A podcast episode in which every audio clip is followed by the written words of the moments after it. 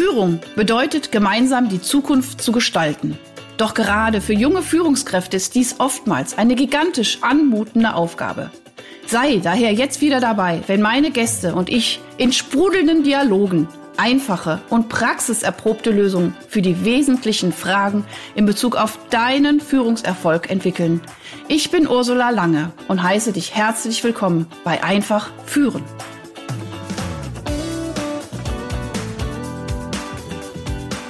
Das rote Knöpfchen leuchtet, die Aufnahme läuft. Lieber Kai, ich grüße dich. Schön, dass du da bist. Hallo liebe Ursula, ja, ich freue mich sehr, bei dir im Podcast zu sein und mit dir einmal direkt zu sprechen. Vielen Dank. Ja, sehr, sehr schön. Ja, Kai und ich kennen uns äh, ja eigentlich ne, so ein bisschen über LinkedIn. Ne? Wir, wir, wir sind ja. auch bei den ähnlichen Themen auch unterwegs. Ähm, äh, und heute wird auch das Thema sein, eine nachhaltige Work-Life-Balance für Führungskräfte und wirklich das nachhaltig und das wirklich über Jahre und eigentlich wirklich über Jahrzehnte auch zu halten. Und Uwe, äh, oh, siehst du was? Ich flipp aus. Liebe Leute da draußen, jetzt, oh Mann, was mache ich jetzt? So ein Post-it auf meine Stirn. Entschuldigung. Kai, Kai Uwe. Es wird schon lustig, ich merk's schon wieder. Also, aber dafür ist der Podcast auch bekannt. Es soll ja Impact haben und lustig sein. Leute, sorry, ich, äh, sorry. Also, lieber Kai, nochmal, ich fange nochmal an. Der liebe Kai ähm, ist äh, hohe Führungskraft gewesen mit viel, viel Führungsverantwortung, hat äh, gearbeitet ohne Ende und hat aber ähm, leider etwas verpasst oder hat einfach auch nicht genau hingeguckt und ähm, da würde auch gleich ein bisschen was zu erzählen und hat äh, dadurch sozusagen äh, sich ein bisschen auch seine erste Frau verloren, würde ich jetzt mal so ganz platt sagen. Und äh, mhm. ich weiß aus, aus vielen Forschungsergebnissen und auch, auch aus meinen eigenen Führungskräftenseminaren, ähm, Führungskräfte haben eine höhere Scheidungsrate und äh, da sage ich jetzt mal wirklich auch proaktiv gut hinzuschauen. Das ist jetzt auch die Aufgabe, die ähm, Kai sich zur Lebensaufgabe gemacht hat und ist jetzt nach dieser Geschichte, die du uns gleich vielleicht auch noch ein bisschen ausführlicher erzählst, äh, bist mhm. du aber inzwischen einfach, benennst dich als Mindful, Mindful Leadership Coach Gipfelgenießer für Selbstbestimmung und Sinnerfüllung. Also da hat wieder, da hat diese, diese, diese Work-Life-Balance auch mit der Sinnhaftigkeit und mit Beziehungspflege auf einmal einen ganz großen Raum. Und du hast gesagt, ich habe Fehler gemacht und ich möchte, dass andere Menschen äh, ja vielleicht gewisse, gewisse Fehler vielleicht gar nicht so begehen, weil sie noch achtsamer mit dem Thema umgehen. Und da es ja hier auch um diese jungen Führungskräfte geht, die vielleicht auch am Anfang ihrer Karriere stehen, ähm, fand ich das großartig, als du gesagt hast, ich komme in deinen Podcast und wir reden da einfach mal drüber. So ganz offen. So, jetzt ja. darfst du nur was sagen, bevor ich mit meinen Fragen anfange. Lieber Kai, Kai, Kai. So, jetzt habe ich's. Genau, liebe Ursula. Soll ich einfach schon direkt rein äh, und ein bisschen was erzählen zu diesem Erlebnis der Trennung und warum? Oder erstmal so ein bisschen allgemein über mich? Nee, also ich, also bei mir ist es ja immer so, ich, bei mir geht's direkt knackig auf den Punkt. Und ich möchte auch, dass wir einen Impact mitnehmen. Also wirklich, also nochmal ganz kurz, es geht darum, du hast es wirklich schön auch beschrieben und ich also fand es wirklich super, wie offen du auch mit diesem Thema umgegangen bist. Wie gesagt, du warst, du bist, kommst aus der, wie heißt es, aus der Flugbranche, ja, du bist äh, genau. Diplom-Ingenieur Electrical and Communication Engineering, ja, was auch immer das bedeutet. Also, nein, das hört sich richtig toll aus. Du warst bei Airbus, du warst, keine Ahnung, wirklich bei coolen, super großen Flugfirmen und hast da das will jetzt also irgendwas technisch irgendwie alles gemacht, hattest wahnsinnig Führungsverantwortung, hast gearbeitet wie Bolle und auf einmal ne, weiß ich nicht, war eine Frau ja. weg. So, und genau. das Ding ist wirklich, diese Scheidungsrate bei Führungskräften ist, also zumindest jetzt, ja, also die vor 20, 30 Jahren angefangen haben, einfach definitiv höher, weil sie es nicht schaffen, äh, langfristig zu denken oder auch langfristig ihre Beziehungen zu pflegen. So, und jetzt wollte, würde ich dich fragen, wenn du jetzt 30, 30 Jahre zurückgehen würdest, mit dem Wissensstand von heute, was würdest du anders machen? Ja, also ähm, vor 30 Jahren ist vielleicht noch ein bisschen. Ja, mach du mal seit deine Zeitangabe. Ich bin 51, da war ich okay. noch nicht in Führungsverantwortung, aber ähm, vielleicht noch mal ganz kurz. Also ähm, ich habe sogar noch promoviert. Ich bin Doktoringenieur der Elektrotechnik. Oh. ja und und trotzdem bin ich heute und das ist auch der spannende Bogen, den ich gern schlagen möchte. Ja, also ich habe einen sehr ausgeprägten analytischen Verstand und trotzdem bin ich heute Mindful Leadership Coach. Und das werdet ihr jetzt so ein bisschen eben in dem Interview auch, auch hören, was bedeutet das Ganze für mich. Wir springen rein in das Thema äh, Trennung. Wie ist die Trennung passiert und was würde ich eben jetzt heute anders machen? Was habe ich daraus gelernt? Also, die Trennung von meiner ersten Frau, das war nach 20 Jahren Beziehung mit drei Kindern. Oh. Ähm, wir haben uns sehr früh eben kennengelernt, also mit 18 Jahren sind wir zusammengekommen und ja, dann war es irgendwann, wie es eben vielen Paaren auch ganz normal ohne einen Führungsdruck passiert, mhm. dass es anfängt, dass man sich auseinanderlebt.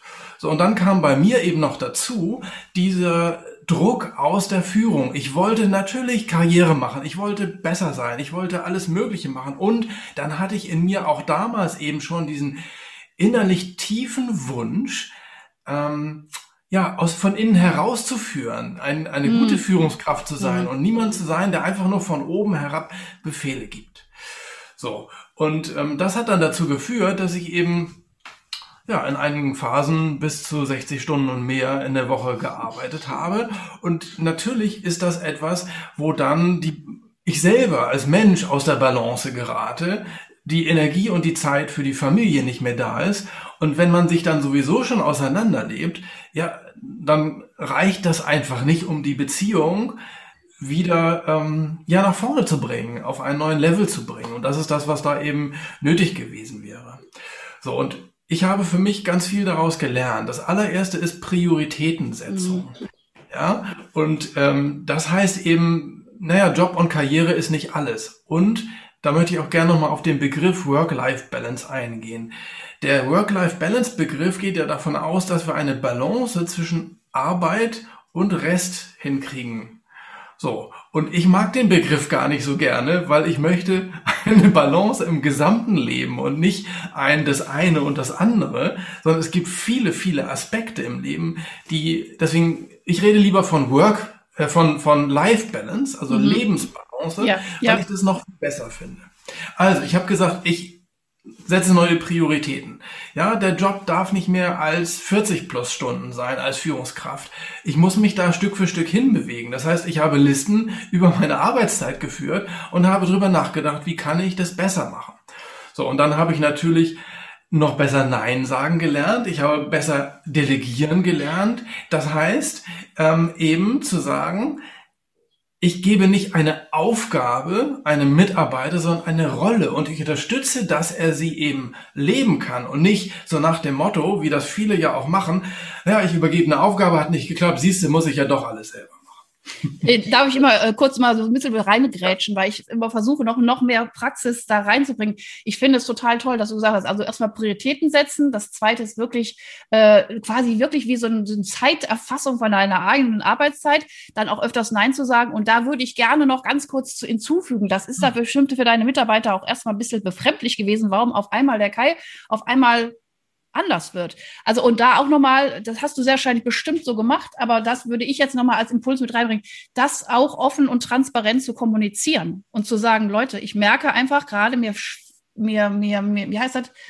Mir schwimmen die, ich kann diese Sprichwörter immer nicht, die verwechsel ich immer. Das ist auch so typisch Ursula. Wir schwimmen die Fälle weg. Ist das richtig? Genau. So. Ja. Also ich merke einfach, ich muss was ändern, ich will was ändern, ich möchte euch da mitnehmen. Ähm, ich möchte euch ja auch eine gute Führungskraft bleiben. Wenn ich so weitermache, dann merke ich selber, ich, ne, mal ganz Partnerschaft mal wieder außen vor. Ich merke selber, ich, ich rase in, ein, in eine absolute Überforderung rein. Und das auch zu kommunizieren. Und also ich habe noch keine Erfahrung gemacht in meinem Leben, wo wenn ich gesagt habe, Leute, ich merke einfach, es wird, ich möchte die, die Bremse etwas früher ziehen, als wo es zu spät ist und dann gemeinsam mit der Belegschaft auch dieses Thema anzusprechen. Also vielen, vielen Dank. Weiter. Das ist, das ist total wichtig. Und ähm, vielleicht noch ein paar Aspekte dazu. Was war für mich der größte, größte Schmerz an der Stelle? Mhm. Das war gar nicht die Trennung von meiner ehemaligen Frau, weil das hatte sich auseinandergelebt. Wir hatten uns ein Jahr vor der Trennung ausgesprochen und haben gemerkt, wir leben uns auseinander und haben beide Seiten ein Jahr nichts getan. Ja, ah. so, äh, also das heißt, das war eigentlich schon sehr weit. Das war schon durch, letztendlich. Mhm. Und, ähm, aber es tat mir einfach weh, von meinen Kindern mhm. getrennt zu sein im Alltag und auszuziehen aus dem Haus, was ich halt mitgebaut habe, ja. Und äh, dann war der Prozess aber sehr heilsam für mich, weil dieser Schmerz, der hat mich dazu geführt, einfach zu sagen, okay, was ist jetzt das Wichtigste? Mhm. Jetzt das Wichtigste ist, den Schmerz für die Familie, für die Kinder möglichst gering zu halten. Ja, und damit in einen aktiven Beziehungsgestaltungsprozess mit meiner Ex-Frau und den Kindern rein. Schön. So. Oh, ich krieg Gänsehaut, ehrlich. Finde ich schön. Das ja. War, ja, und dann eben zu sagen, okay, wie kann ich jetzt noch helfen? Ich kann helfen, indem ich ganz einfach großzügig bin und sage, die bleiben alle in dem Haus. Mhm. Ich finanziere das, koste es, was es wolle, das kriege ich hin. Ich habe Interesse, die Kinder zu sehen. Wenn ich sie sehe, will ich Zeit haben und zwar nicht nur irgendwie, sondern ich will emotional da sein und offen sein. Das sind ganz, ganz wichtige Aspekte. So und es würde jetzt zu weit führen, das alles auszuführen. Was das Ergebnis war, ist, ähm, dass wir jetzt eine ganz wunderbare Patchwork-Situation haben, wo wir auf einem Grundstück, das Grundstück meiner Eltern, da wohnt noch meine Mutter in einem Haus, da wohnt noch meine Ex-Frau mit den zwei jüngeren Kindern und meine jetzige Frau und ich. Ja, also wir haben das cool, Happy End. Prioritätensetzung eben hinbekommen, über diese Verletzung, den typischen Rosenkrieg, das gar nicht erst zu machen, sondern zu schauen, was ist das Beste, was wir uns allen kreieren können. Und das haben wir eben geschafft. Und seit über fünf Jahren sind wir jetzt hier gemeinsam auf einem Grundstück und sind gut miteinander befreundet. Also da muss man ja mal sagen, dass, also würde ich ja sofort Hollywood anrufen und sagen, das müsste man verfilmen, weil du hast das so wunderbar dargestellt. Also du warst wirklich erstmal wirklich in diesem, in diesem, ich sage jetzt mal wirklich in dieser Röhre Arbeit, Arbeit, Arbeit und und irgendwo hast du gemerkt, nee, es geht nicht. Und dann und dann war der Schmerz so groß und ich, wie gesagt, wir lernen, ich bin ja Psychologin, entweder durch Schmerz oder durch Klugheit, hat mir letztens jemand Schönes gesagt, ja. Äh, bei dir war das der Schmerz und du bist aber dann nicht in die was ich so toll finde, nicht in diese, in diese Verzweiflung oder in den Angriff, was viele Menschen dann auch mal in den Angriff zu gehen, sondern bist wirklich zu dir gekommen und bist aus deinem Herzen heraus in dieses Wohlwollen gegangen, zu sagen, was ist jetzt das Wichtigste? Was ist jetzt, wie können wir es so gestalten, dass es uns allen bestmöglichst gut geht? Es wird nicht, es wird nicht allen gut gegangen sein. Das, das sage ich euch von außen sowieso. Das ist klar. Aber die bestmöglichste. Und was wir da brauchen, ist Kommunikation. Da sind Ideenreichtum und so weiter und einfach ein Wohlwollen diesem anderen Menschen und eigentlich den Menschen, wo du gemerkt hast, die sind dir alle am allernächsten. Also das, mhm. weißt du, ob jetzt, weiß ich nicht, die Airbus-Chefetage, äh, die ja mit bei 70 noch einen Blumenstrauß schenkt, das ist ja, das muss man auch immer mal sagen. Also, ne, Firma wunderbar. Es gibt bestimmt auch ganz tolle Firmenbeziehungen, die sehr, sehr lange sind, aber letztendlich die Menschen, die dir wichtig waren. Und da hast du diese Kehrtwende gekriegt. Also ich finde das wunderbar. Und dann noch zu sagen, wir leben jetzt auch noch, ich habe das gelesen in deiner Vita. Ich, wie cool ist das denn? Wir wohnen jetzt irgendwie in drei Häusern, eine Mama ist noch dabei, der Ex und die andere Frau. Ja, cool. Also das ist, das ist wirklich gelebtes äh, Mindfulness, finde ich. Und ja. jetzt möchte ich auch noch mal ganz kurz gucken, wie bist du in, wie hast du diesen Weg? Und du, das hast du ja auch anfänglich so schön gesagt. Du bist eigentlich der totale hier, der Kopfmensch. Ja, so. Kai, Kai ist der Kopfmensch, nicht Uwe. Kai. du müsst das ab und zu noch mal ein bisschen hier reinwerfen. ähm, aber du hast es geschafft, die Birne mit dem Herzen zu verbinden. So, und ja. da möchte ich auch nochmal auf diesen Punkt, also auch das, diese Erfahrung habe ich immer wieder gemacht. Ich habe ja, ne, ich mag auch diesen Work-Life-Balance-Begriff nicht. Also ich finde auch eher Life-Balance viel besser. Aber trotzdem, man hat ja verschiedene Lebensbereiche und dann habe ich dann auch so Übungen gemacht, ne, Beruf und Familie, Freizeit und Sinn. Und bei der Frage der Sinn, also was, wie viel Zeit nimmst du oder Sinn oder Ich-Zeit oder so, ne? Me-Time heißt es oder so, äh, wie viel Prozent ist da so in deinem Alltag? Da haben mich, also überwiegend, also leider Gottes, überwiegend auch die Männer angeguckt als wie so ein Auto. Ich sag, mhm. das muss nicht unbedingt, weiß ich nicht, muss jetzt nicht 20 Stunden meditieren oder was weiß ich. Es geht einfach darum, dass du einfach mal für dich Zeit nimmst und alleine mal durch den Wald spazierst oder joggst oder wie auch immer und dir einfach mal Gedanken über dich selber machst. Ja. So. Und das ist, das, jetzt möchte ich nochmal deine kleine Erfahrung. Wie hast du es geschafft, über diesen Schmerz in dieses Mindfulness zu kommen? Mhm. Ganz also, pragmatisch, ganz pragmatisch. Ja, also einmal, es war schon vorher angelegt. Also ich hatte mhm. schon, meine Mutter ist Yoga- und Meditationslehrerin und ah. ich hatte auch schon mal längere Meditationspraxis. Allerdings war das eine Zeit lang einfach in den Hintergrund geraten. So, und dann habe ich es halt wieder hervorgeholt und verstärkt.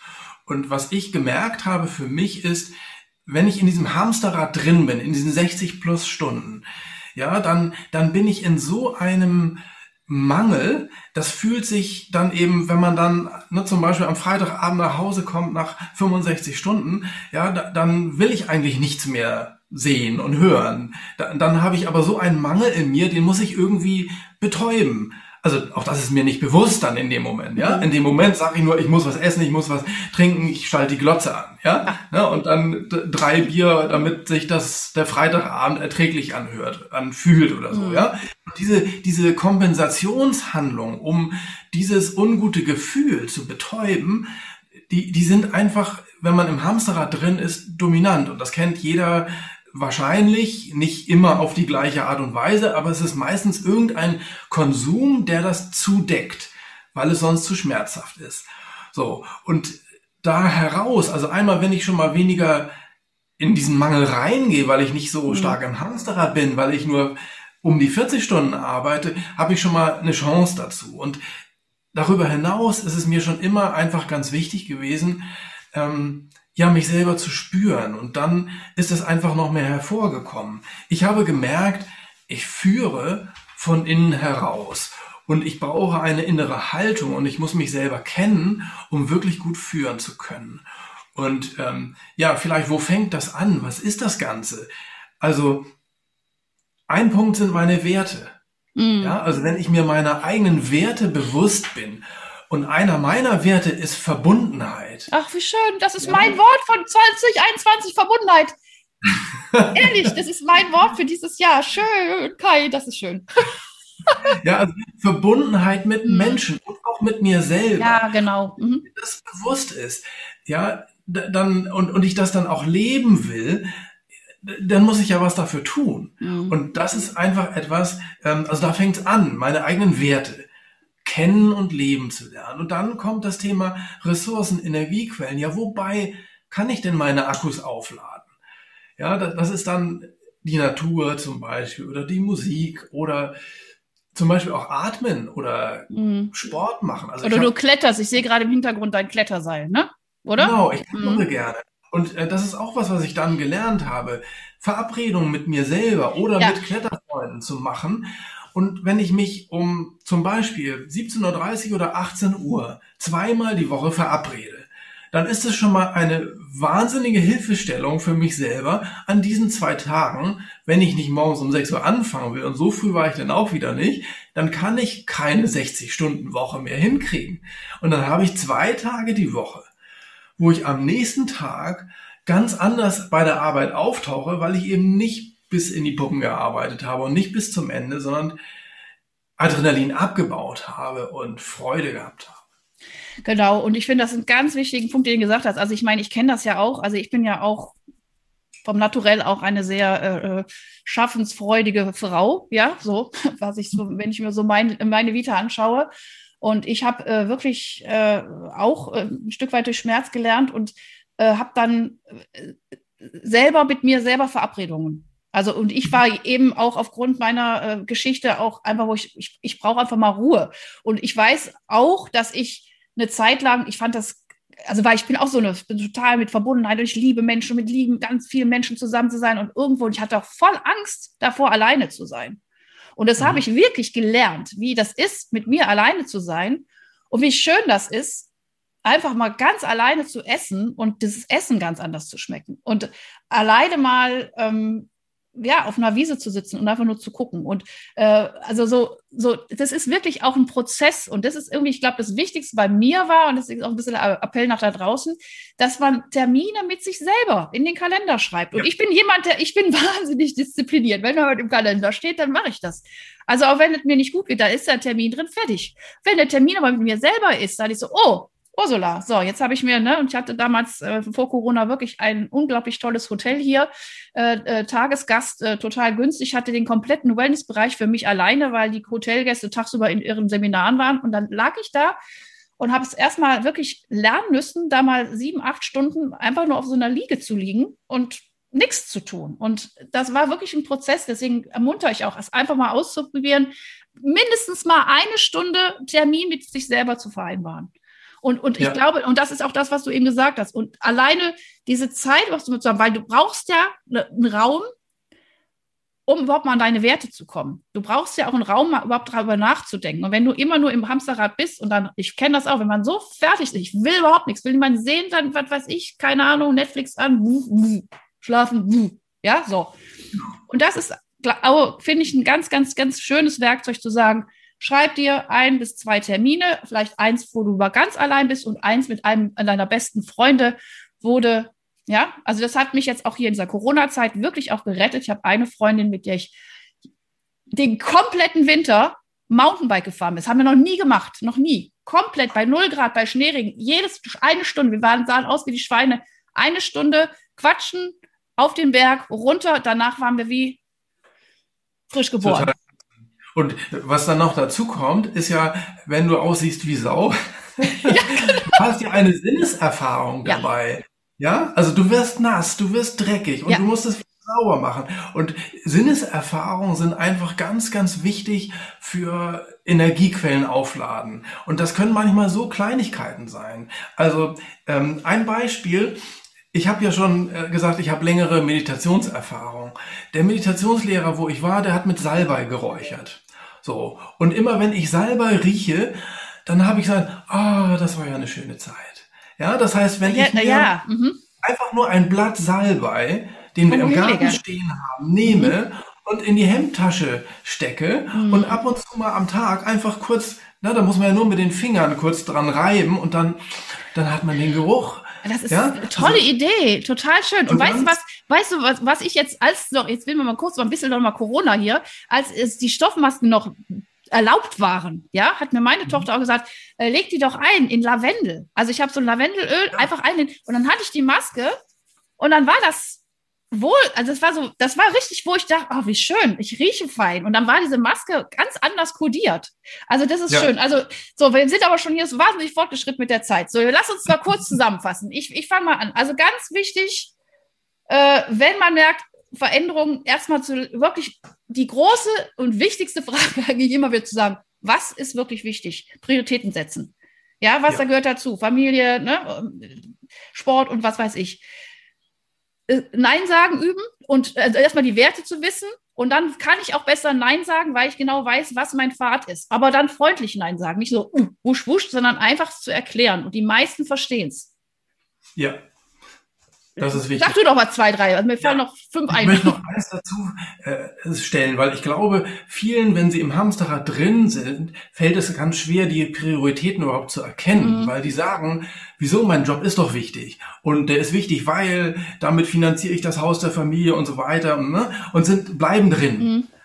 So. Und ich glaube, was da wichtig ist, ist, ähm, einen Schritt rauszugehen. Und eine Perspektive hilft da enorm. Und das ist die Todesperspektive. Und auch wenn es ein bisschen gruselig ist, sich aber darauf einzulassen, zu überlegen, wenn ich in drei Monaten sterben müsste und es heute erfahren würde, was wäre dann noch wichtig in den drei Monaten zu tun? Und das verändert das kolossal. Das ist brutal, ja, aber wahnsinnig tiefgehend, ja. Ja, und, und damit äh, ist es möglich, eben aus diesem Kreislauf rauszukommen und zu sagen, ja, okay, ja, natürlich ist dann Karriere pff, nicht mehr Prio 1. Nicht mehr, ja? sie ist wichtig, aber es ist nicht mehr Prio 1, genau. Ne? Man muss sie ja genau. nicht rausschmeißen, man muss ja auch nicht ins andere Extrem. Aber, aber einfach, sag ich mal, die, die das aber diesen Kuchenkreis einfach mal vielleicht ein bisschen anders formen. Also so von, genau. ne, von der Bedeutung auch her, ja. Und auch vielleicht auch da nochmal zu gucken, welche Strategien gibt es, vielleicht, wo ich vielleicht sogar noch effektiver sein kann. Oder, ne, also, also wir können jetzt noch, glaube ich, Stunden weiter darüber sprechen, wenn man auch Führung anders gestalten kann, um das vielleicht auch äh, Ergebnisse sogar in 60 Prozent der Zeit zu erzielen. Da gibt es ganz viele Sachen. Das, da machen wir nochmal eine Folge drüber.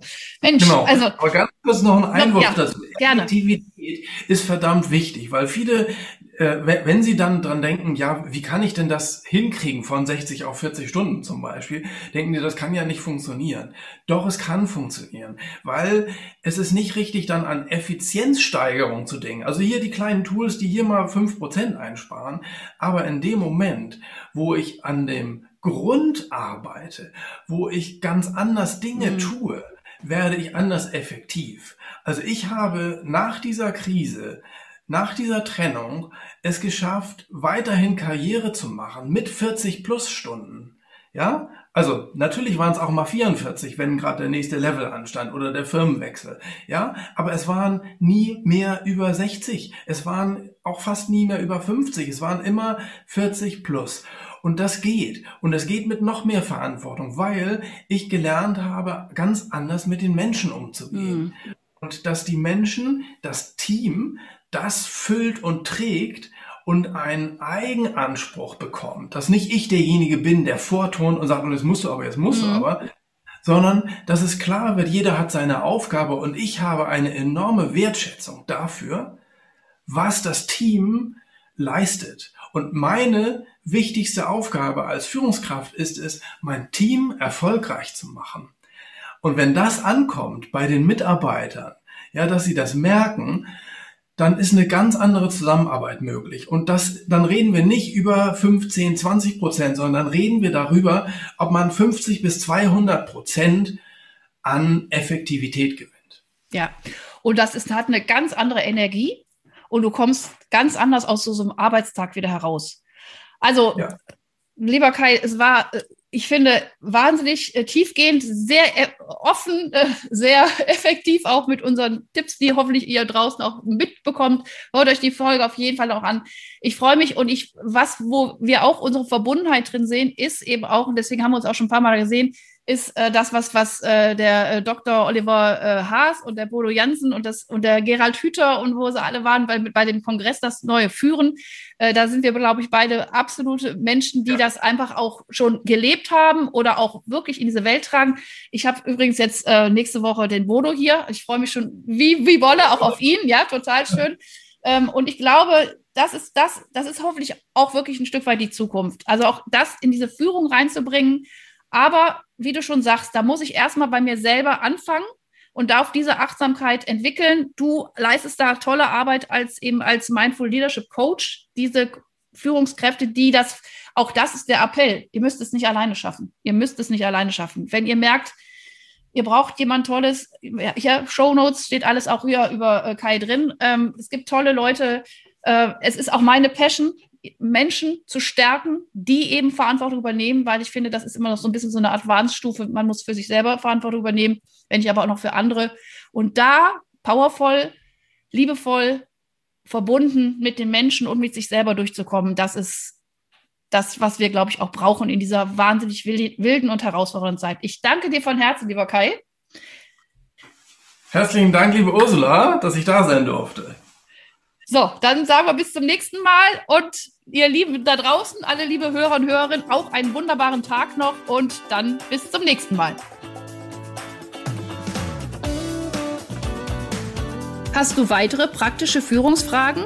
Dann freue ich mich, wenn du beim nächsten Mal wieder dabei bist. Und wenn du mir eine Freude machen willst, hinterlasse mir eine 5-Sterne-Bewertung und abonniere diesen Podcast. Denn dann bekommst du immer die aktuellsten Tipps meiner Gäste und verpasst keine Folge. Alles Gute, bis dahin, deine Ursula Lange.